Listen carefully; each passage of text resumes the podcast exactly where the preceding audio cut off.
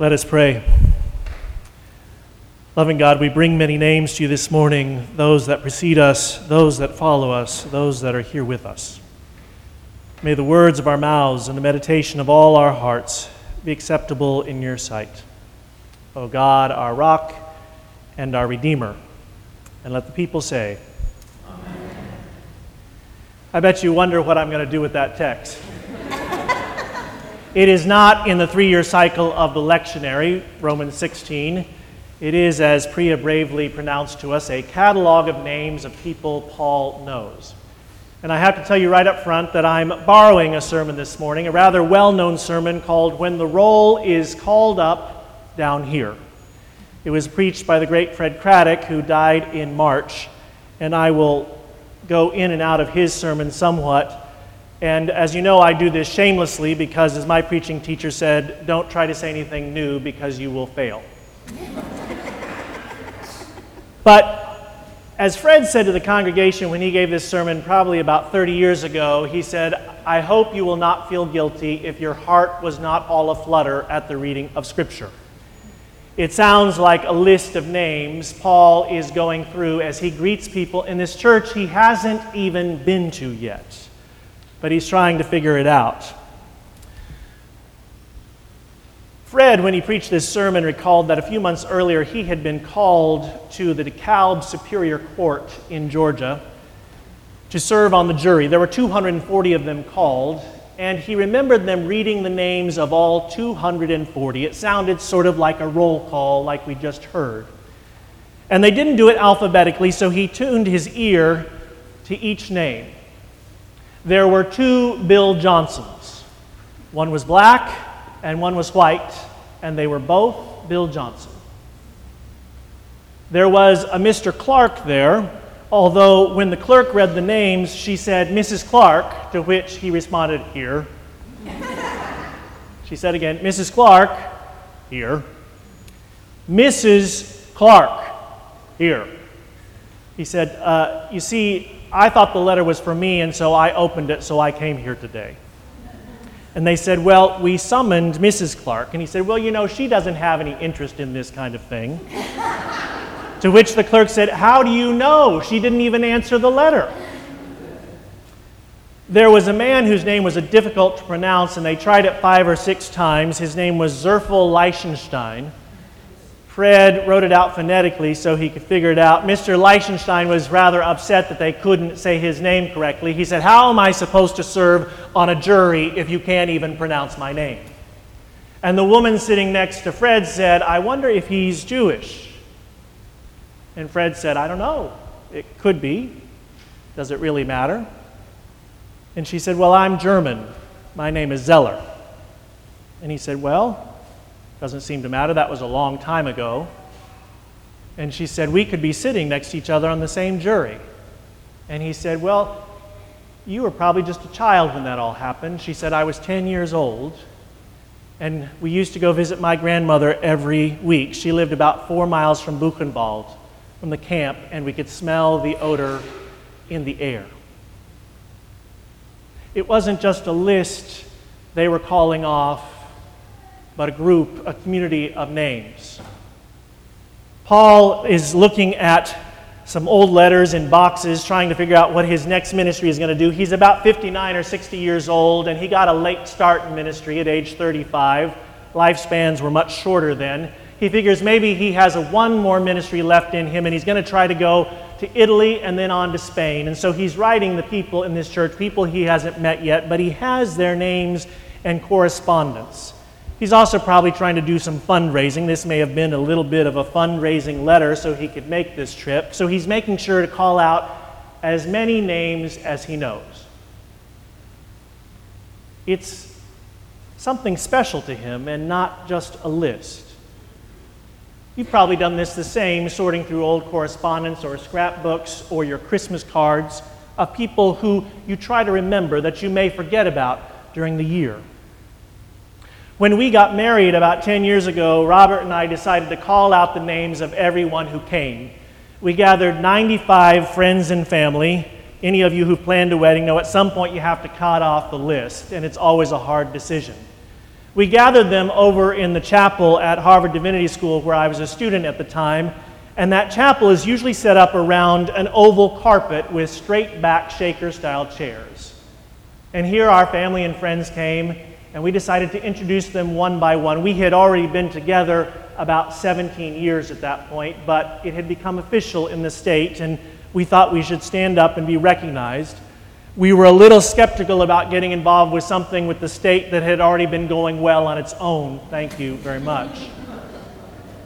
But it was important to call out these names. Peter Gomes, who was my academic advisor and the celebrated preacher over at Harvard, agreed to preach and to host the reception, and he was a little more stodgy liturgically and thought I had kind of gone off the deep end in trying to do this.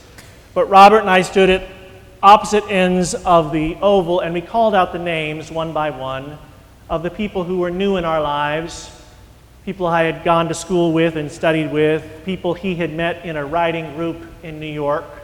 And we moved in a little closer, people we had worked with in different settings, in churches and at the Perkins School. And then a little bit closer, people we had grown up with, my second mother, Barbara, who used to meet me after kindergarten when my mother was busy and feed me peanut butter sandwiches and watch Sesame Street. His village aunts and uncles, the neighbors that they had out in the western suburbs, Paul and Kathy, and their daughter Sarah, who is his best friend, whom he described in lumin- as luminous. Who does not like to be described as luminous to a group of people? And then we moved in a little bit closer to our family our closest confidants. We recognized them, had them stand, and then after we said their names and their relationship, we said, Thank you for being here. My friend Dodie, who was in her 90s at that time. My mother, who struggled with my sexuality and with even being there, but who came anyway. Robert's parents, who had been supportive, are pastors and preachers. And people ended up saying it was the most meaningful part of the ceremony, more meaningful than the vows. And I think it's because they saw the connections being tied across the circle of names they had heard about, and now they knew what the relationships were this web of people who had supported us as a marriage even before the state decided to do it, and much longer before the federal government would do so. You can see in Paul's letter a little sociological profile of the church. Prisca and Aquila, some people he made tents with at one point, husband and wife. You can see Epaenetus, the first convert in Asia, an old man. You can see Andronicus and Junia, brothers. You can see Herodion, who, from the sound of his name, was probably also Jewish, like Paul, but starting out in this new church. Tryphena and Tryphosa, two sisters. Rufus and his mother. A brother and sister, Nereus and his sister. It's a kind of hodgepodge group of people who were coming together trying to figure out what it means to be a community of faith. Not exactly what you would call a nuclear family, but scattered people coming together Jews and Gentiles, Greeks and Romans. You can start to imagine what their lives were like, as Paul says, Prisca and Aquila, who risked their necks for my life. There's a story there. Or Junia and Andronicus, who were in prison with me. We wondered when we'd get out, and we sang songs together. Mary, who was a great worker in the Lord. Mary, who was always there to clean up after everyone who had gone, who'd put the chairs and the coffee pots away and the hymnals. Paul would say, Mary, you can go on home. And she'd say, No, it's okay, I can manage. And he'd say, Well, you're tired too. And she said, Well, you've got to ride a donkey across to Asia tomorrow, so I'll let you go and stay here. Or Rufus, who seemed a little goofy to a lot of people until you sat down and talked with him, heard a little bit of his story. His mother, who Paul says was like a mother to him also. You can imagine her as a large woman in an apron with her hair tied up in a bun, always something simmering on the stove or baking in the oven. If Paul ever stayed with them, she'd make sure he'd have breakfast in the morning. Well, I've got to go on my way. I'll need to skip breakfast. No, I know you're an apostle, but you've got to eat your breakfast. Or Tryphena and Tryphosa, those sisters who used to sit right over there, always wore the same color, very quiet, but you knew there was a lot going on underneath. They cared for each other even into death. You see, it's not just a catalog or a list of names, it's a community of relationships. You will see on the plaques around this church the names of people who fought and died in service of this country, people who were part of the three communities that made up the United Parish. You will see over here some names that you might not have thought were in Brookline during World War I. Names like Henry Wong Wee. You'll see some women's names, and you wonder if they were nurses close to the front lines, the people who served. You may remember about 30 years, 35 years ago, when this horrible disease began to take hold of the nation, affecting all sorts of people, and they finally called it AIDS. At first, they wanted to blame gay people, they wanted to blame Haitian people, they wanted to blame intravenous drug users, but they had trouble getting to pay attention to it. And then this activist in San Francisco had this idea after he realized that a thousand people had died of it and the government and science were doing very little about it. He asked people in the parade that year to write down the names of people they had lost. And they pasted them on the side of the federal building in San Francisco, and it looked like a quilt. And it gave him my idea to start making a bigger quilt. And so anyone who had lost someone was invited to make a quilt three by six feet to decorate it however you wanted with the name of someone you loved so that that quilt would show something about their lives. The first time they displayed it on the Washington Mall, it took up more space than a football field. All these names spread out.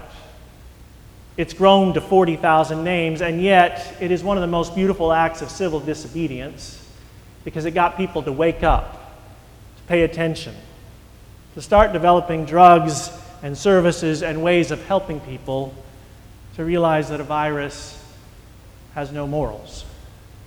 It wasn't just a list of names on the side of a building.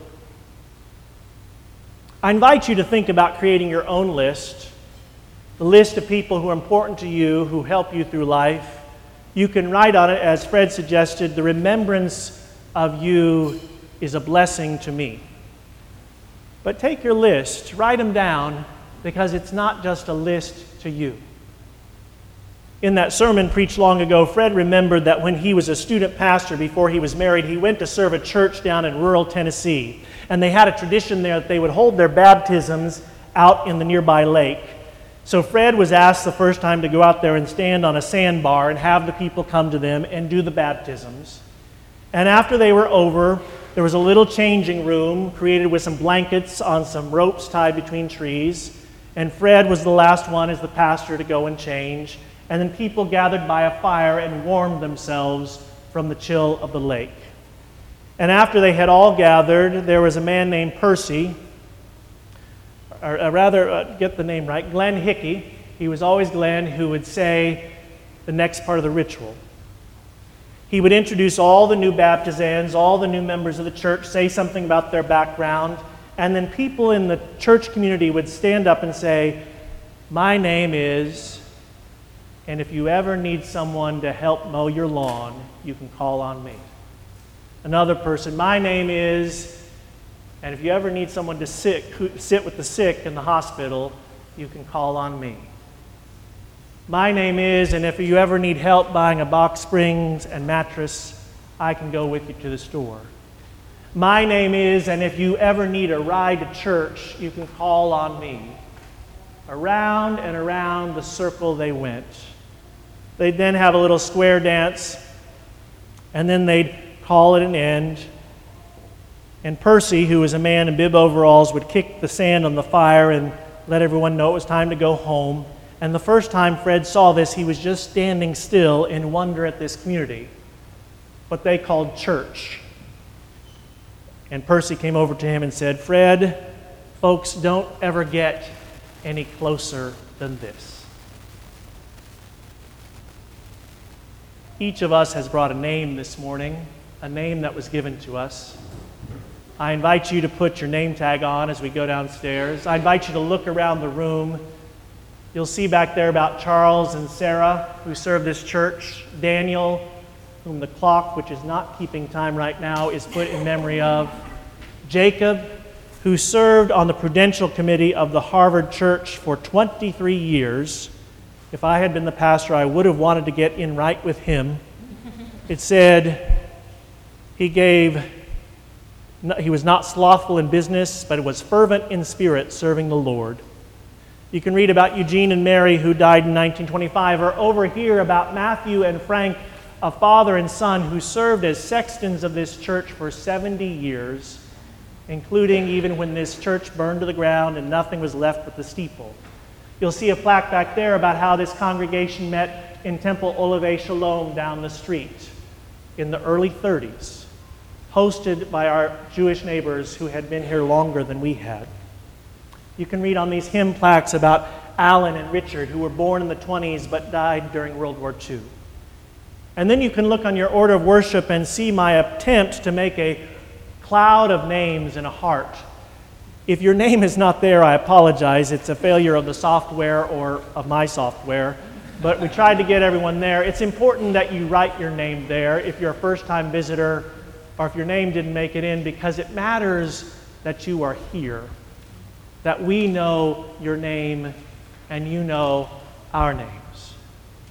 And when we gather downstairs, it looks a little bit what I think the kingdom of heaven might look like, or what we can even make it look like here among us. That there's a big banner that when you bring your list of names, it will say, Welcome home. Amen.